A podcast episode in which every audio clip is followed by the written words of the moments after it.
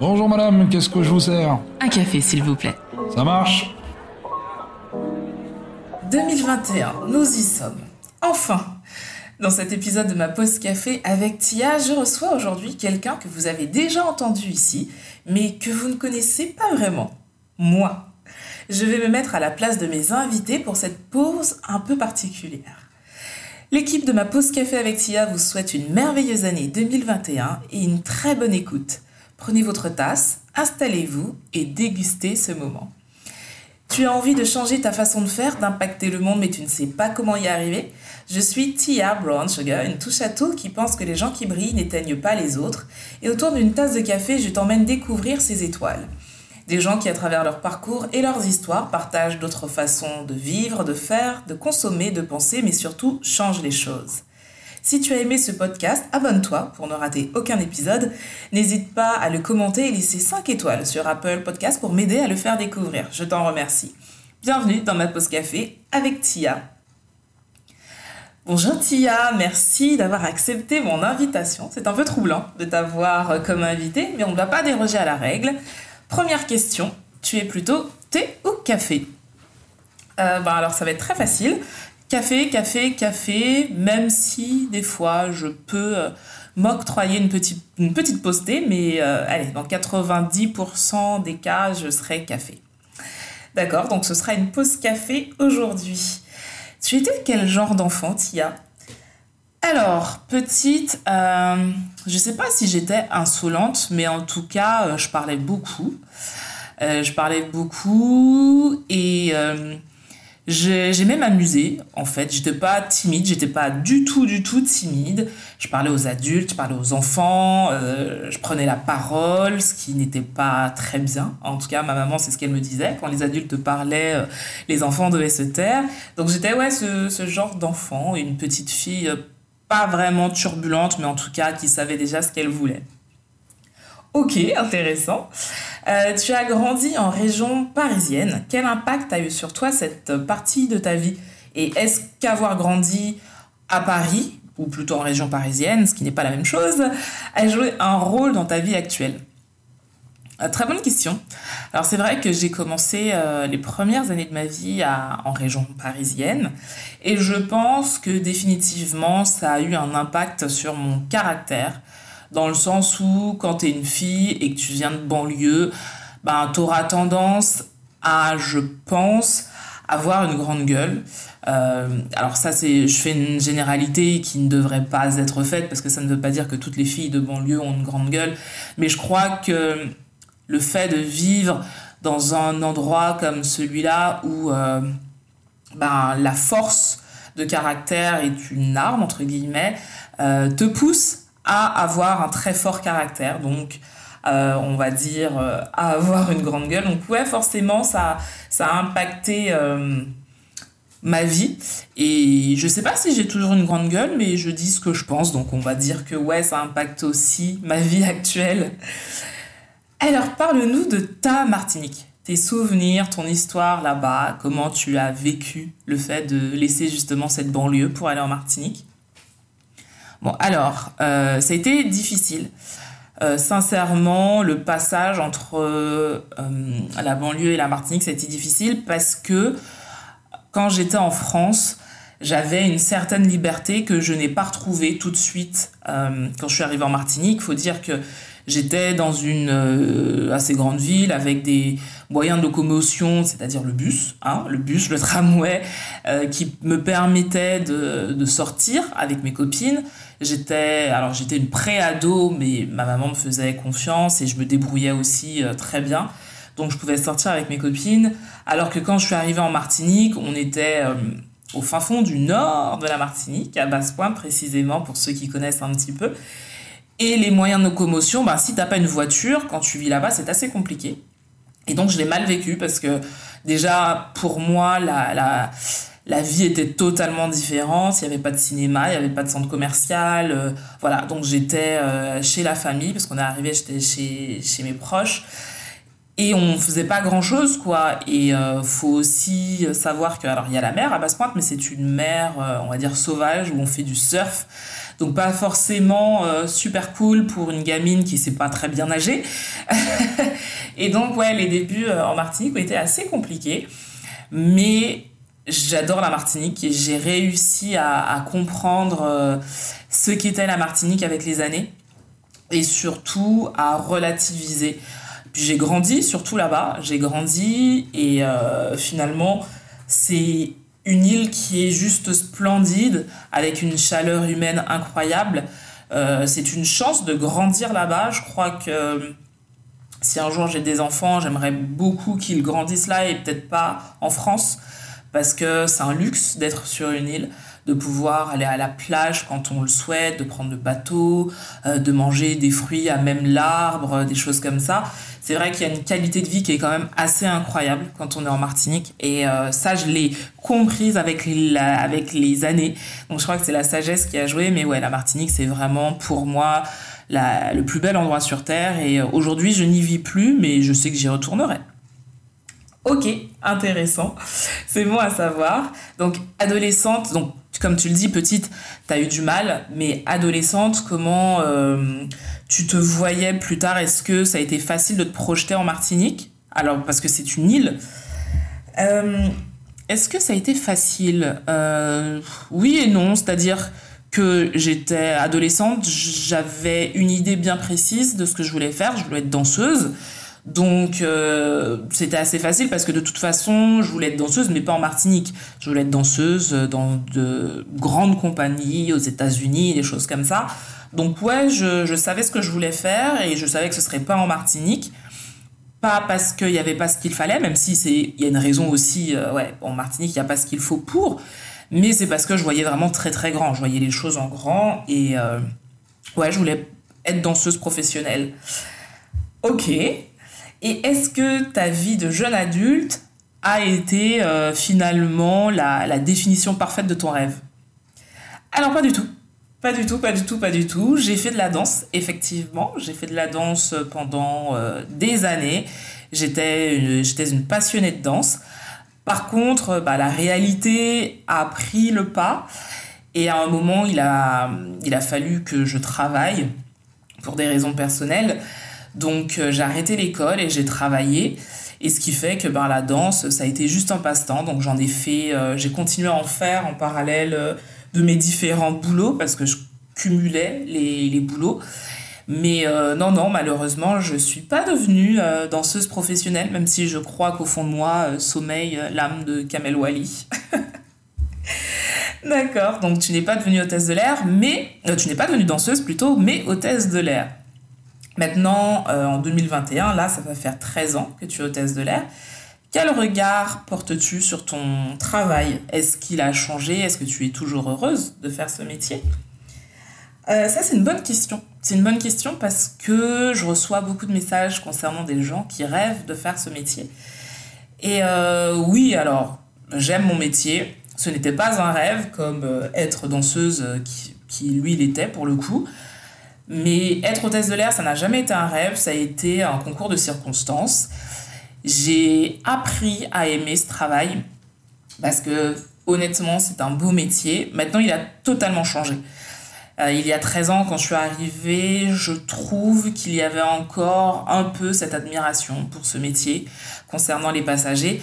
Aujourd'hui, on est carrément dans de la masse, dans du voyage de masse. Et euh, c'est vrai que même si on retrouve quelques personnes qui ont encore des étoiles dans les yeux quand elles arrivent dans l'avion, il y en a très peu.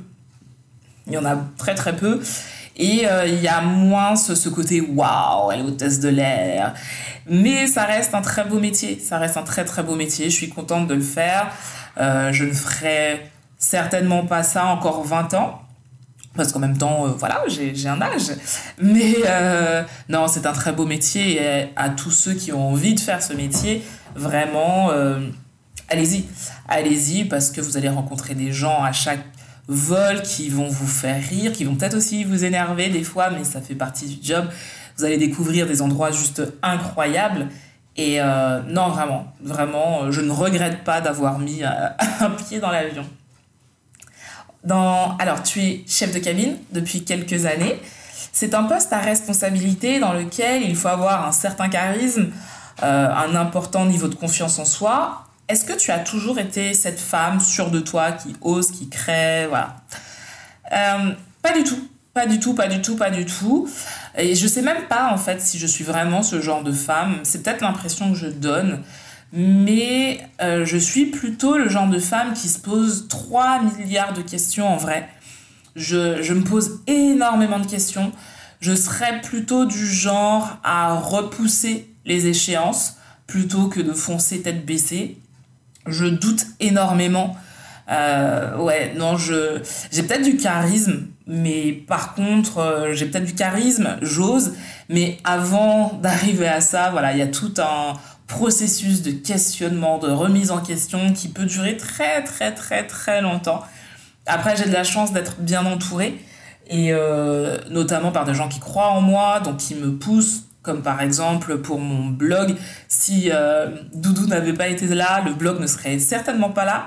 Et j'ai aussi des amis qui, qui me, qui me motive en me disant non mais ce que tu fais c'est bien tout ça et c'est vrai que ça m'aide à, à, relativiser en me disant que je fais du bon boulot donc il faut oser plus mais c'est pas inné chez moi c'est vraiment pas inné et je le travaille j'essaye de le travailler au quotidien un petit peu plus en me disant euh, bah, arrête de te poser autant de questions mais ouais c'est pas évident c'est vraiment vraiment pas évident ah, on n'aurait pas cru, vraiment, euh, tu donnes pas cette impression.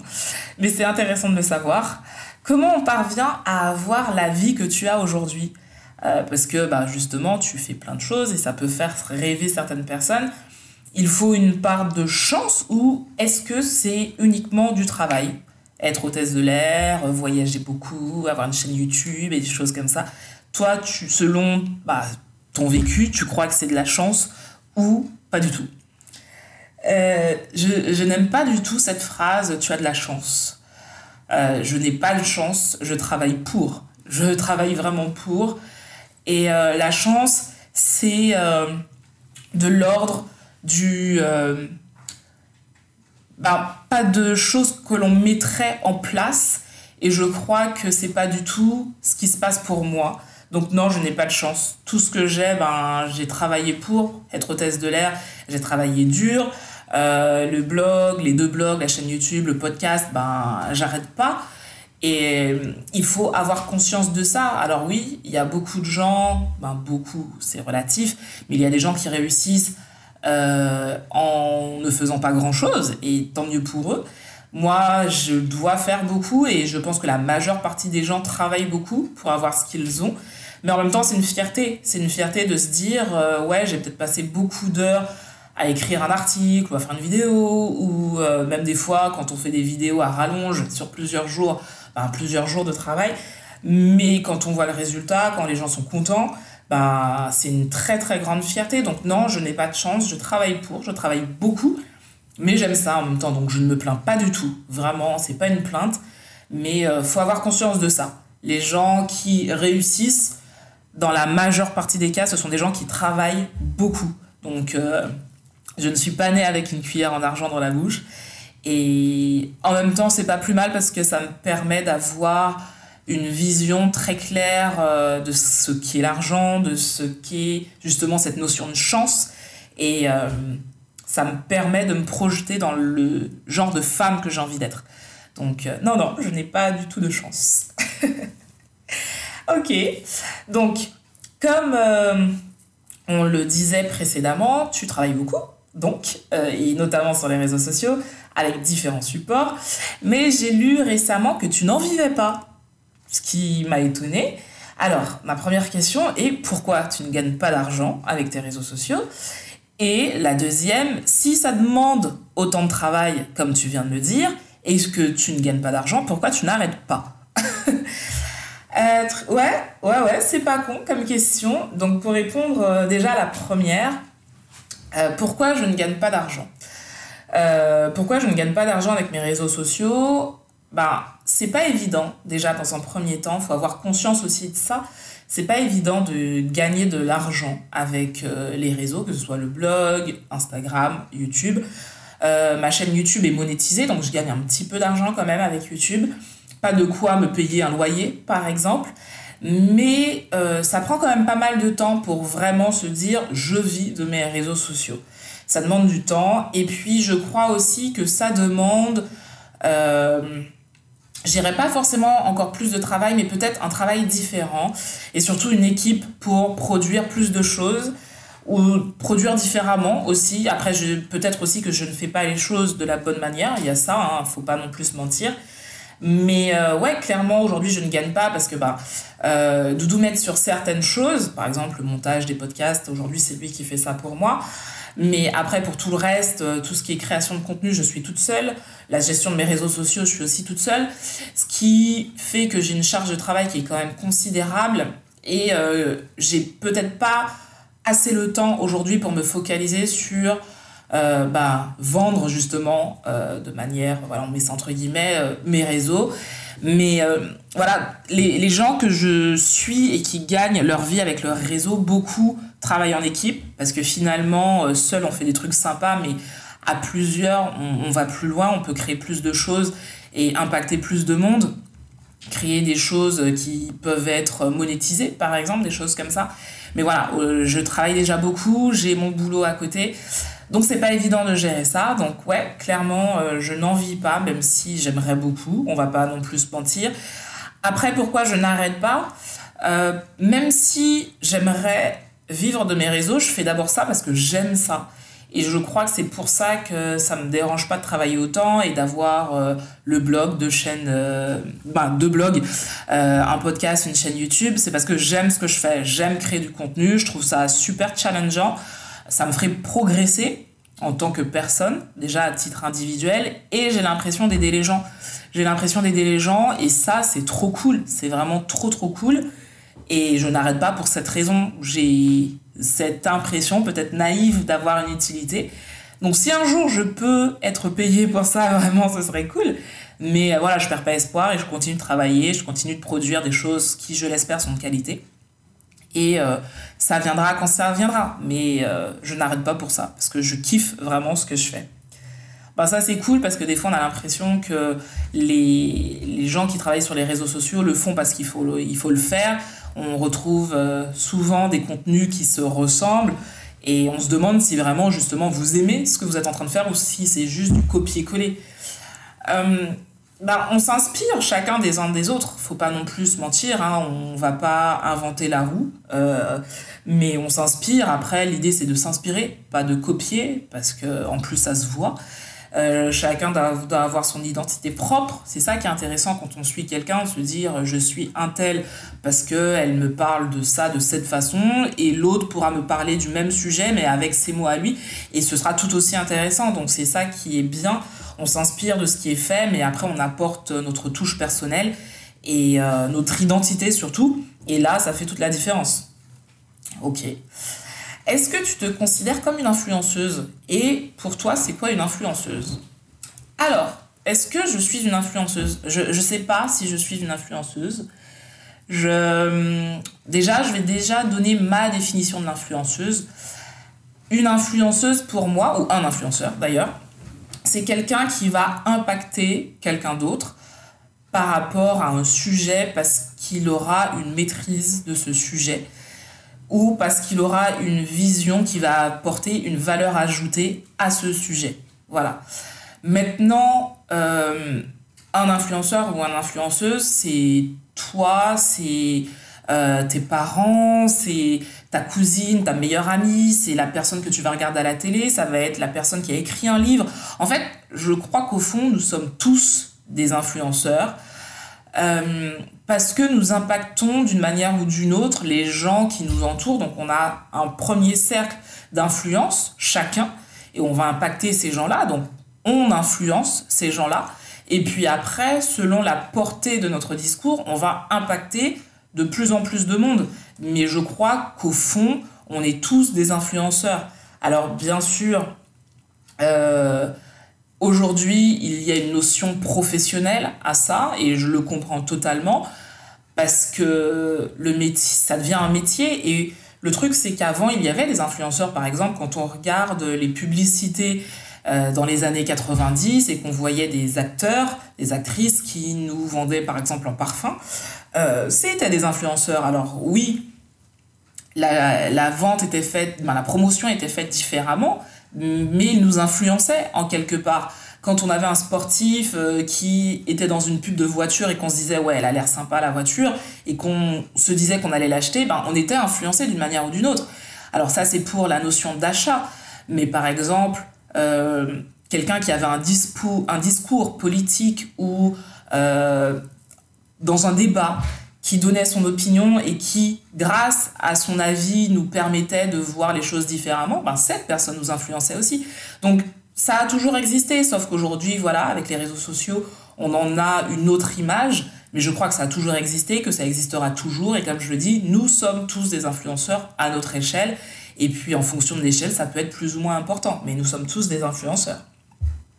C'est super intéressant ce que tu dis parce que aujourd'hui la notion d'influenceur a quand même une connotation négative.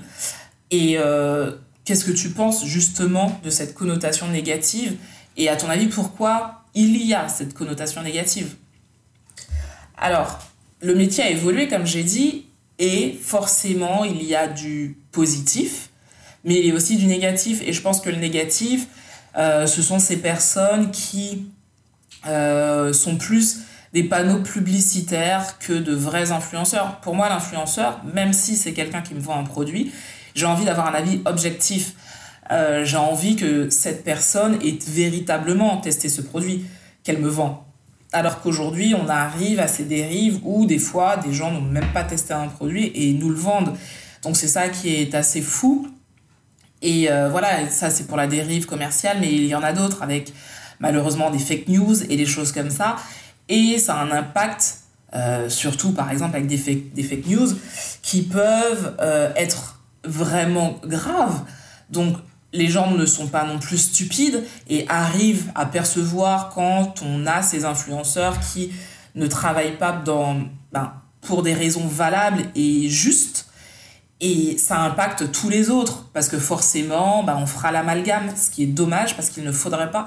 Et euh, il y a des influenceurs qui sont juste là, comme je disais, pour être des panneaux publicitaires. Et puis après, il y a des influenceurs qui sont des créateurs de contenu.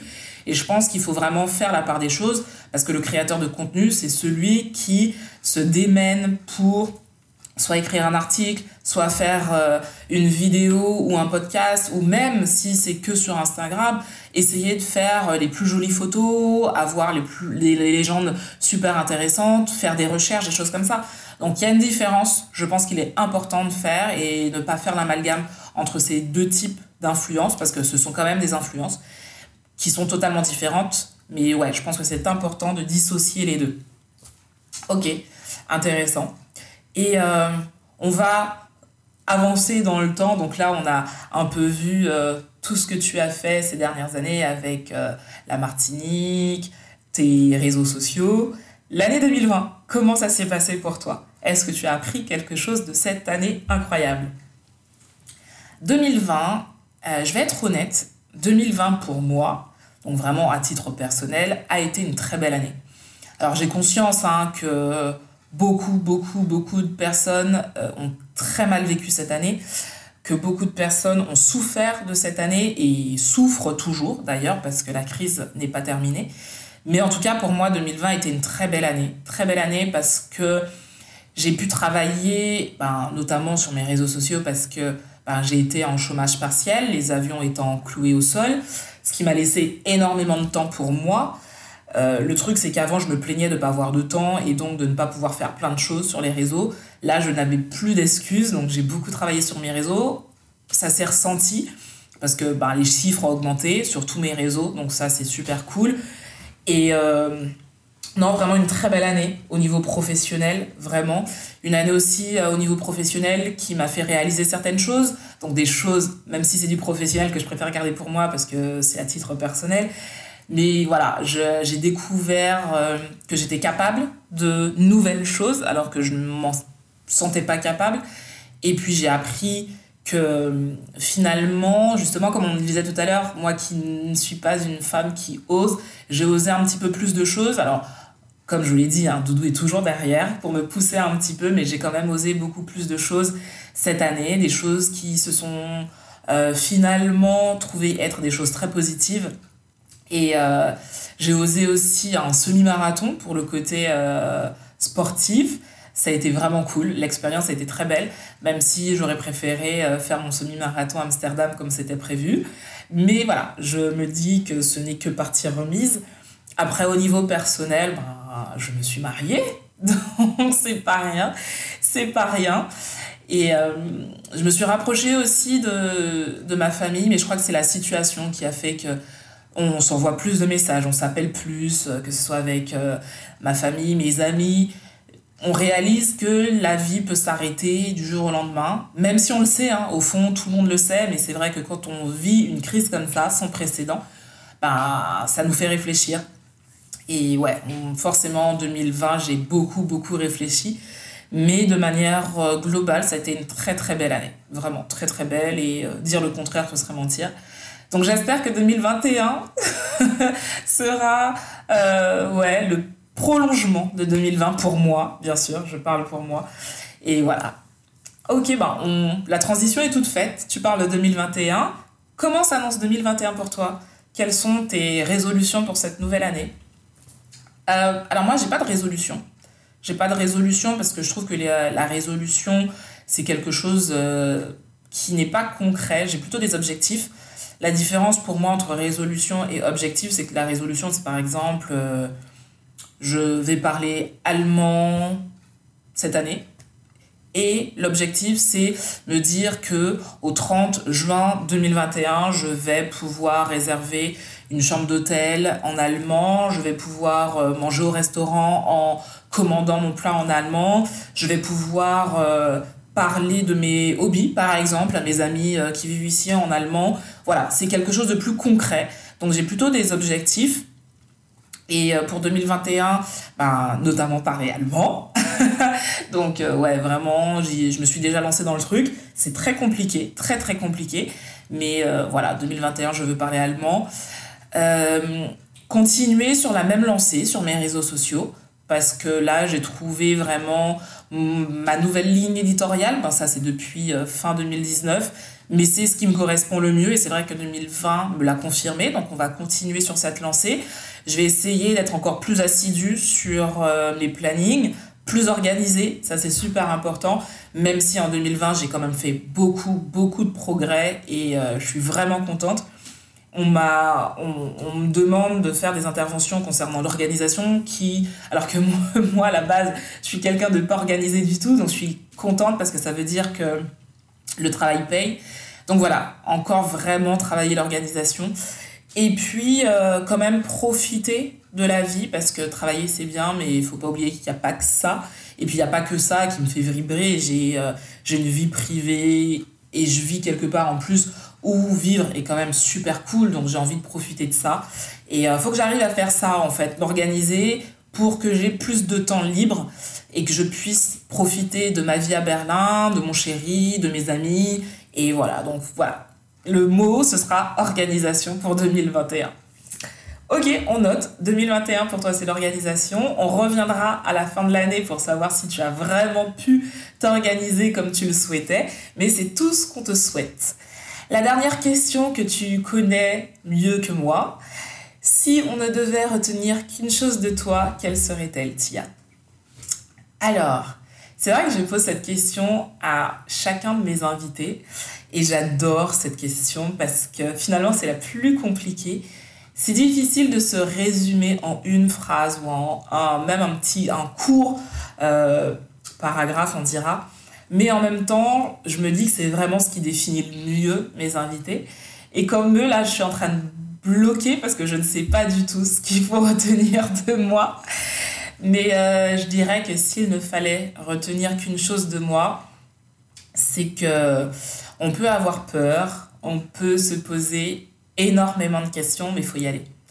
faut y aller parce que c'est tellement jouissif quand on arrive à ce qu'on voulait faire au départ, que même si c'est pas parfait, même si c'est foireux, et même si c'est moche, même si c'est pas bien, Mais au moins, on a fait quelque chose et ne serait-ce que ça, honnêtement, ça fait beaucoup de bien. Et euh, pour une femme qui se remet tout le temps en question, qui se pose 300 millions de questions à chaque fois qu'elle veut essayer quelque chose, avoir réussi à faire euh, tout ce que j'ai fait, on va dire, ces trois dernières années, euh, c'est juste dingue. Donc, même si vous avez peur, même si vraiment c'est effrayant, osez. Merci Tia pour cette pause café. C'était super intéressant d'avoir ta vision des choses et de te connaître un petit peu plus. À vous qui nous écoutez, n'hésitez pas à retrouver ma pause café avec Tia tous les lundis et sur toutes vos plateformes de podcast et bien sûr sur Instagram. Prenez soin de vous et je vous dis à la semaine prochaine.